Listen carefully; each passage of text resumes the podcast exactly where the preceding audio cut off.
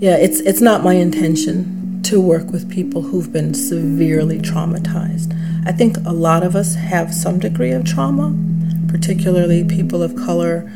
Uh, we encounter trauma daily, oftentimes. But um, when it comes to intense trauma, then that's very hard to work with because I do absorb some of that emotion that comes out of my clients.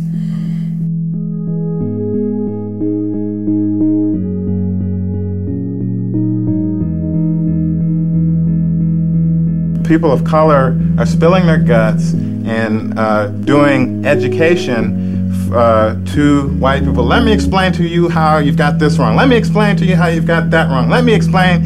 And then we get cross examined, and it's like, well, maybe your problem is blah, blah, blah, blah, blah. And it's always, you know, racism gets looked at as a person of color's problem, and it's not.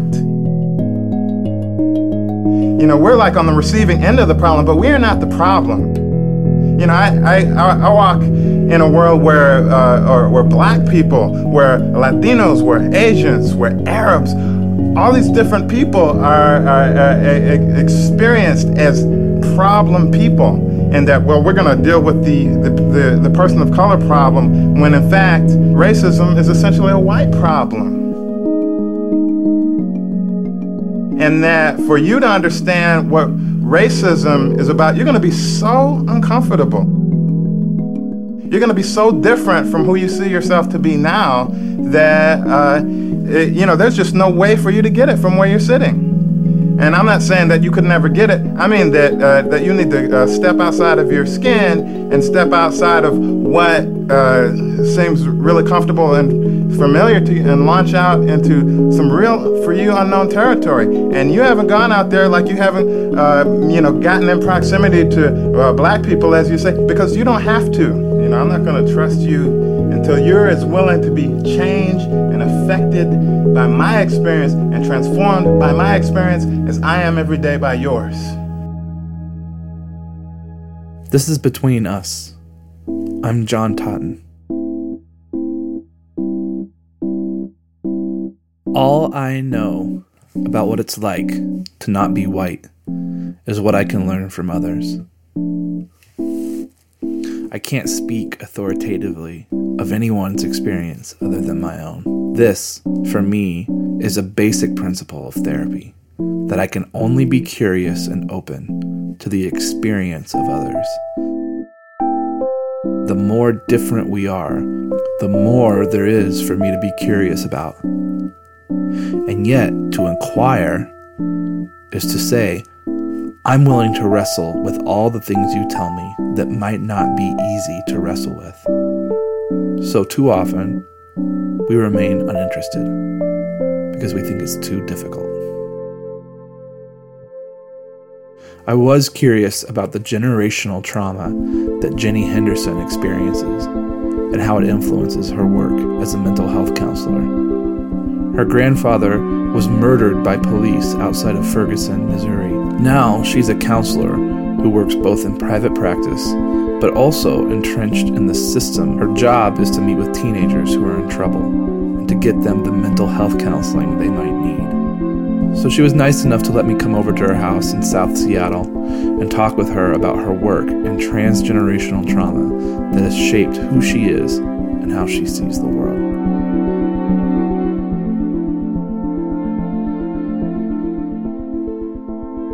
I'm I'm very interested in your work. Can mm-hmm. you can you tell me about it? I'm contracted with juvenile court, juvenile uh, superior court of King County, mm-hmm. and I've been in that position for nearly four years now. This is a position that was handed to me after returning to Seattle, and I'd looked for a job for a very long time, couldn't find anything. Mm-hmm. And um, it was just presented to me, and I thought, my gosh, working with teenagers in a bureaucracy with judges and attorneys, certainly not my first choice of a hmm. position. But I do love a challenge, and I looked at it like, you know, there's something for me to learn, something I can bring to this position. Maybe I can be involved in change of some sort and hopefully make a difference for somebody. much to my surprise, I so love working with the youth. That's the highlight of my position. Mm. What I do with them is very limited to pretty much just sitting with them and interviewing them um, in terms of where they're at now, emotionally, mental health wise, mm-hmm. how they've gotten to that point, and where they want to go from there. And what has surprised me, I think, is that a lot of youth they soak up love and support. Many of them, of course, there's exceptions. Some are very guarded and shut down, but the majority of them, when they see they have in me an audience that is non judgmental, mm. non critical of them, and wants to be supportive and sees something in them that uh, is is deeper than just the offenses that have brought them there or the trouble they've been. I can kind of catch a glimpse of who they really are. They respond well to that and very warmly. Is your training as a therapist or a social worker or my training is as an is an art therapist. I oh. went through an art therapy program at the University of Illinois, so that's my master's, and my bachelor's is in psychology. Is there a tension for you with your background as an art therapist working in such a rigid system? Almost definitely. Mm-hmm.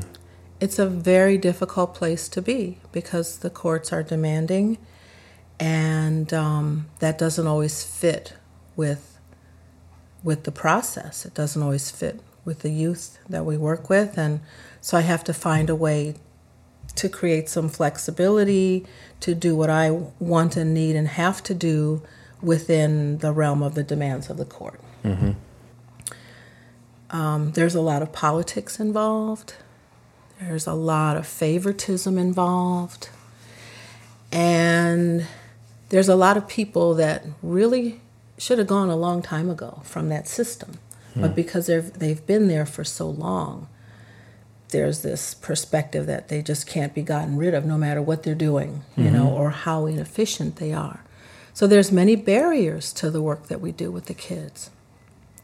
But at the same time, there are a number of people that work in the court system that want to do everything possible to make it fair and to support the youth and to be involved in the movement of restorative justice, creative justice, looking at different options beside inc- incarceration. Mm-hmm. And I'm really excited to see that movement. It's it's very slow, but it's coming, and it's benefiting a lot of kids. It seems like such a crucial time to mm-hmm. get that perspective into their world. Definitely. I can only imagine that working with children in such, you know, vulnerable positions, um, that that pressure feels even greater. It does. It, it feels greater because I see, um, I see where they're headed with their lives. Many of them. Now there are those that want to change, that are working on change, that have made a lot of progress.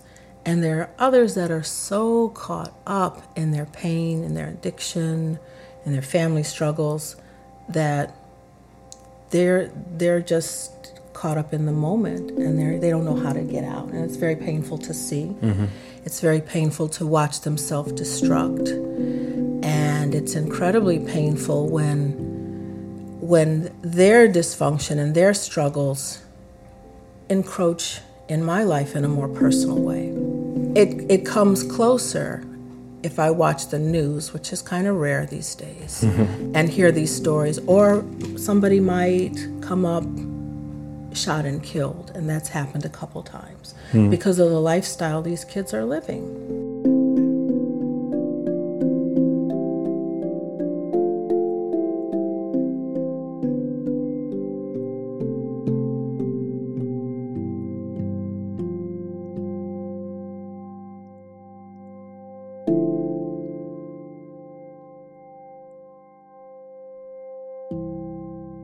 How has your job affected the way you raise your son?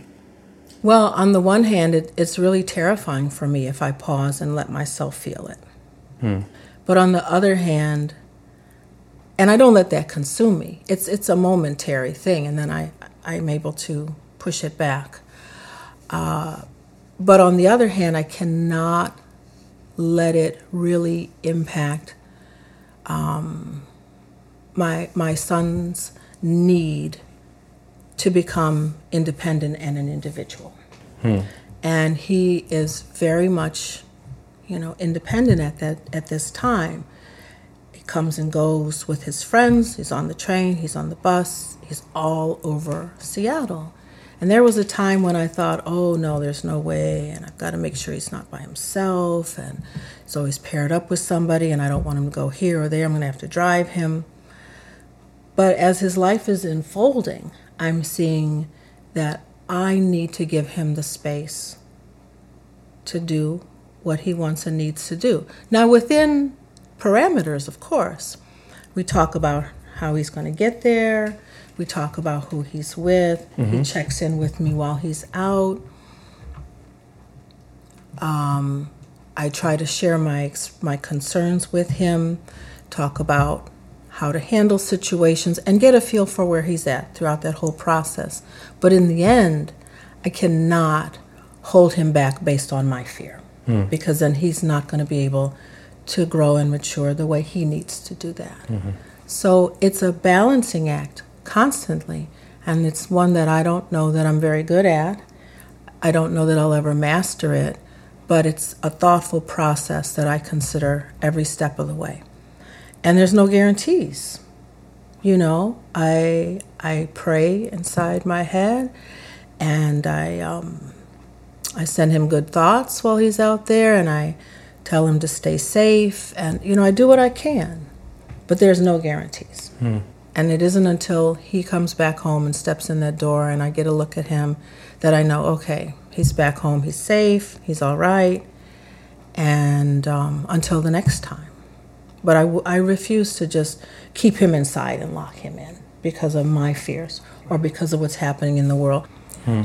So there's there's no easy answers to those questions. Right. I'm figuring it out as I go. Yeah. Hmm. I find that the work I do with juvenile court has really made me very cynical. And that's another piece that kind of complicates it because I'm working with these kids that are running away, they're hooked on drugs, they're involved in sexual trafficking, um, they're gang banging, you know, they're armed when they go out, and I have to really talk to myself and say, yeah, that's going on with them, but that's that's not my son. That's not what he's into. And and not let my work experience color my perspective of all kids mm-hmm. in that age range.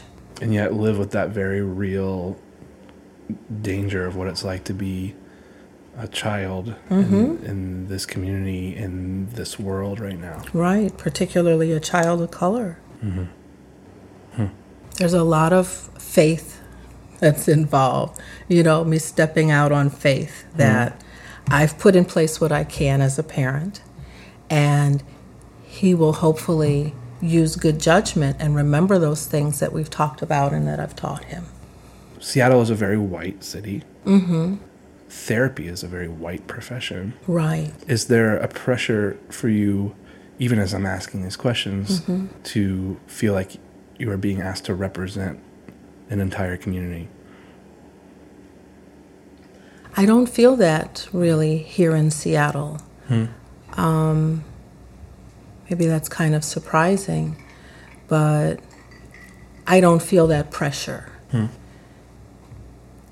There may be an expectation there by some, I'm not sure, but I can only I can only talk from my own experience. Mm-hmm. And some of what I've experienced may overlap other people's experiences. But we're all individuals and we, we perceive things differently, we handle things differently, we come from different backgrounds. And I think that's important to keep in mind about anybody that we hear talking on the radio or elsewhere. This is just one person. We take what we hear with a grain of salt and we look at what overlaps our own experience, what's common among the way we live our lives and the way we feel things.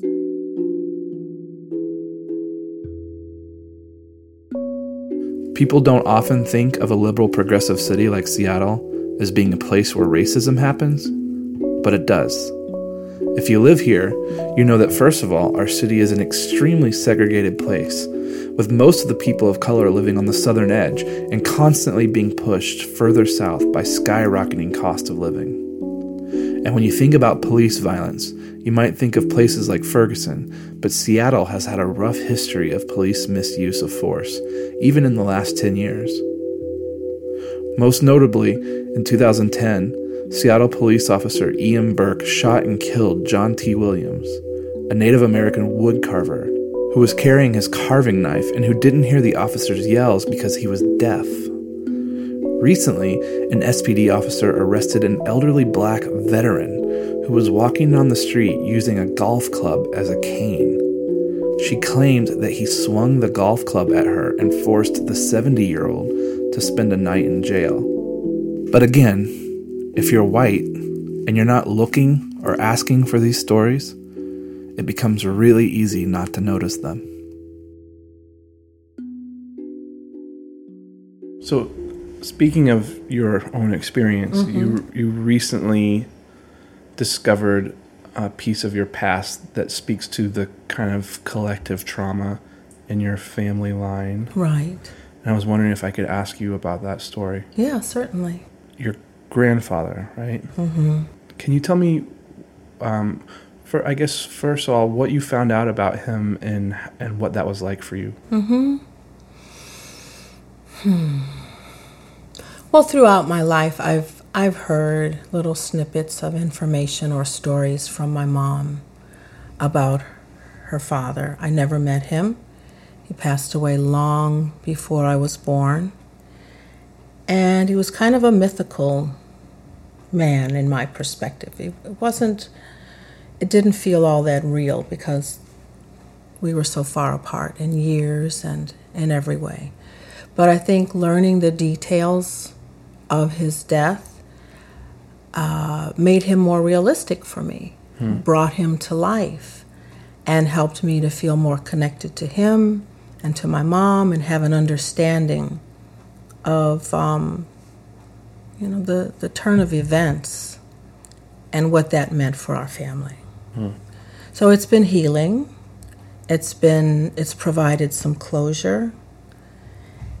It's also very emotional because it connects so directly with what's happening now and the fact that he was killed just outside of Ferguson.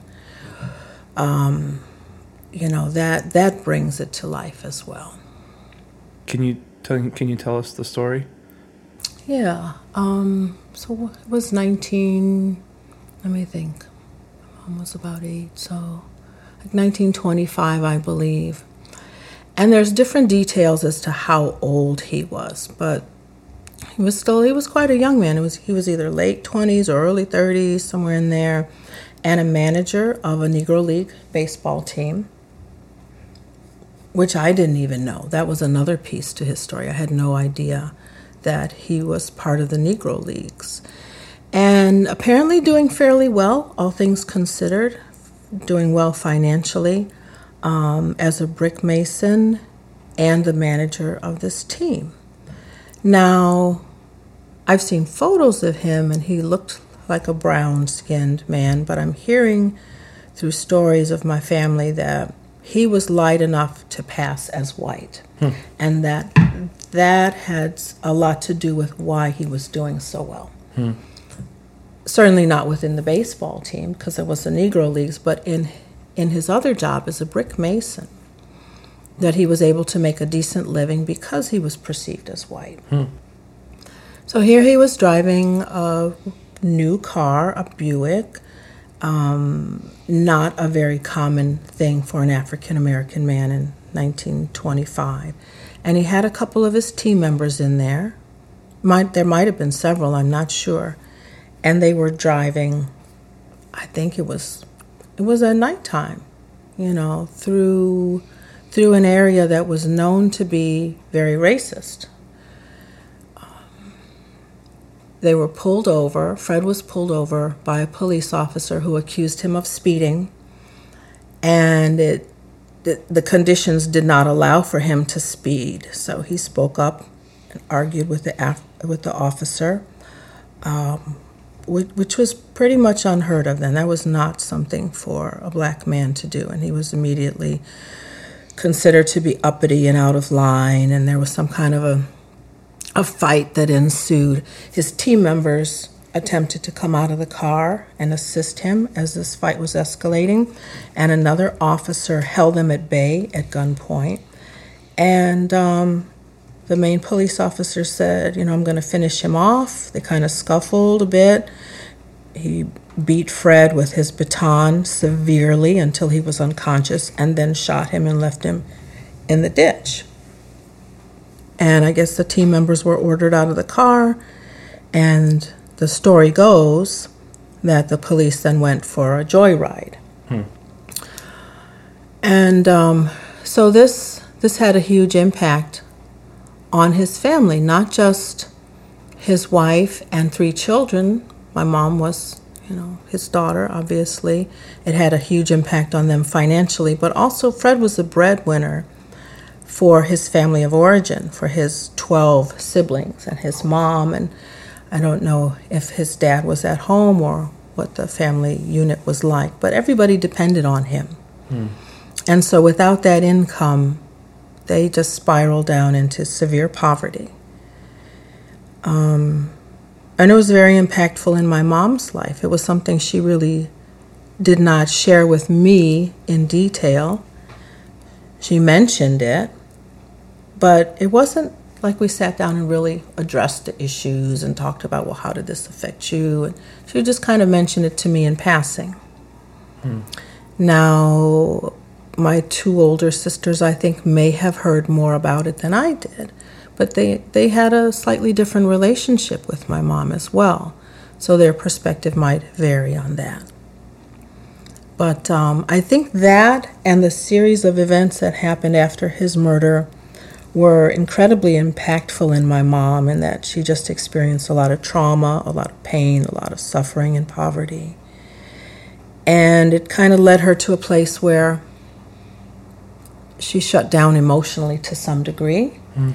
and learned how to protect her heart by not really connecting as warmly or as deeply with everybody that she might have otherwise had she not gone through what she did. I can't imagine. I mean, I can only imagine how discovering this story changed your perspective on her. It did. It really gave me a deeper understanding um, a deeper sense of empathy and compassion for her. And it, it allowed me because now I'm a different person than maybe when I heard those bits and pieces of a story as a child. It allowed me to just really think about what did that mean for her? What would that have been like for me? And how was her life different because of that experience? And then flash forward to now, you know, thinking about how very little, if anything, has changed mm. in terms of the way the police handle these encounters with black men um, as well as women uh, that are unarmed, that have not committed a crime, and how it often ends in death without uh, any accountability. Here we are in 2016, the exact same thing is continuing to happen. And it's happening to a greater degree than I think many of us know. We may hear a story here or a story there, but it's happening every single day, multiple times across the country. It feels cynical in that we have more access to awareness of these events than we ever have before, but it doesn't seem mm-hmm. To change anything. Right, exactly. So I think there is a perspective that, oh, this has just started happening because now we're seeing it. But no, it's been happening for many, many years. And those that are coming forward to film it or to protest, now some of them are being held accountable or even jailed. What an isolating, mind numbing kind of experience. People want to explain it away because it's so horrible and so illogical in a way that we think, or some people may think, you know, it can't be what it looks like. There's no way that this could go on to this degree in such a, a horrible way. But yeah, yes, indeed, it is. It is happening that way. How does this collective trauma, some of which has been very much focused on your actual family of origin, Mm-hmm. guide how you work with your clients? Hmm. You know, I don't think I've really put it into words like that to have a conscious thought process around how will this guide me. It, I think it's more intuitive than that and it's more subtle and subconscious. I think though it helps me to have a deeper understanding of of the family dynamics and how what happens in one generation trickles down to the next. Mm-hmm. And the context may be very different from my context of how it impacted my family, but just a general understanding of the connection there and um, the interconnectedness we have to other generations, even if we didn't know those people, if we even if we didn't have a relationship, the fact that they came before us and there's a genetic connection, um, it it just helps me see things in a deeper way. I think. What has your experience been as you build a private practice Mm-hmm. around communities of color and their feelings of accessibility to therapy? Well, there is definitely a stigma that remains in the black community. And I encounter that quite a bit in the youth that I interview. They come into the assessment oftentimes very defensive because they think somebody's labeled them crazy by the mere fact that they're sitting there for a mental health assessment. They don't always have positive experiences. There are a number of highly skilled therapists that are invested in those mental health agencies. But oftentimes, what happens is a client will get an intern who's there temporarily, or they get somebody that doesn't look like them that they can't relate to, who may or may not have a clue about how to relate to that client, how to connect with them, how to establish trust. So I think the stigma is broken down one at a time.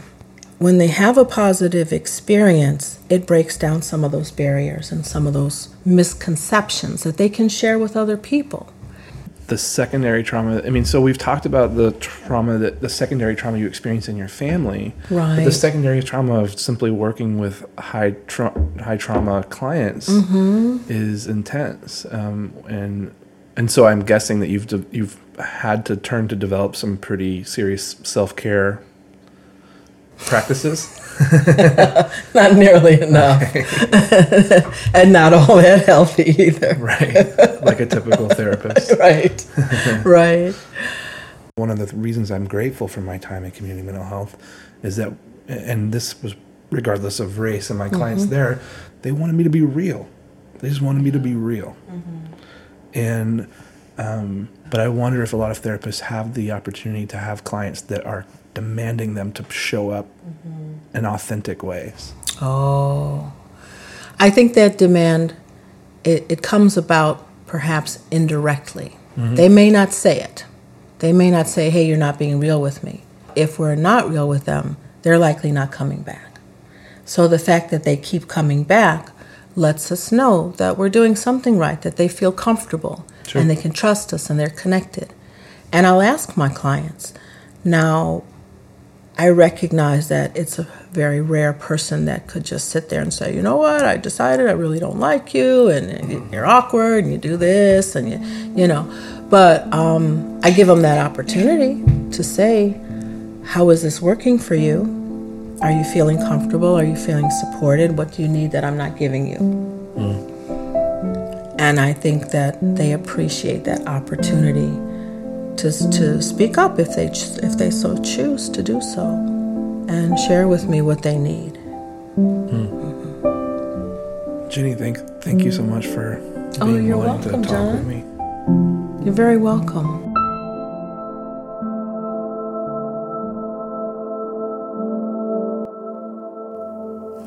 When you grow up in the South, in the suburbs, it gets really easy to ignore racism and the trauma it causes. My co producer, Mason, and I grew up in Chattanooga, Tennessee, a place replete with its own history of racism and markers of what I consider to be our great national sin. Growing up in the suburbs of Lookout Mountain, I didn't even think about the Confederate monuments that I drove past every day on my way to school in the morning. There's a reason that Martin Luther King said in his most famous speech, Let freedom ring from Lookout Mountain of Tennessee. He did so deliberately because Lookout Mountain was known as a hub for affluent KKK members and their meetings.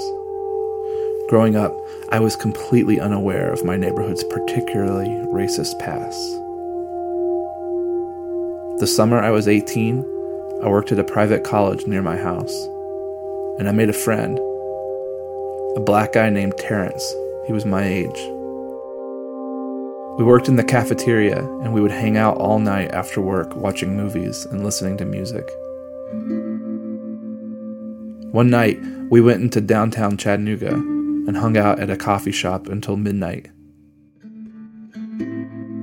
On the way back to Lookout Mountain, I was pulled over by the police. They asked us what business we had doing in the neighborhood, and then they told me that there had been some drug activity in the area.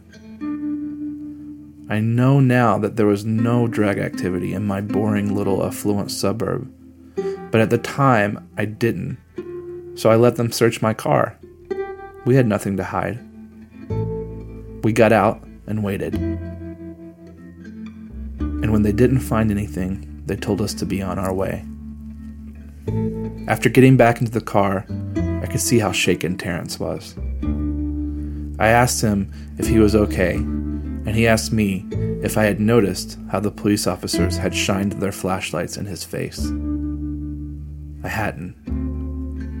They hadn't done that to me. Over the course of the next few days, several puzzle pieces clicked for me. I was driving a black man into a fancy neighborhood, and it didn't matter that he attended the fancy private college that was there. That's why I had been pulled over and Terrence had received different treatment than I had. Over a decade later, I would work in community clinics with men on probation, and I would routinely find them back in jail after being pulled over for things I routinely got warnings for. Things like an expired license.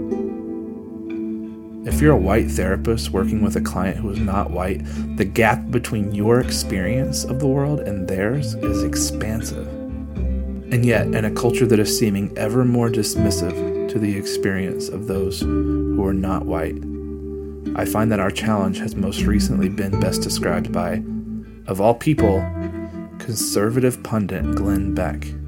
I read these words that he said in an interview recently about his change of mind regarding the Black Lives Matter movement. He said, We need to listen to one another as human beings and try to understand one another's pain. Empathy is acknowledging someone else's pain and anger while feeling for them as a human being, even and maybe especially when we don't necessarily agree or understand them. So I never thought I would end a podcast with a quote from Glenn Beck, but I wouldn't have predicted a lot of things about the last year.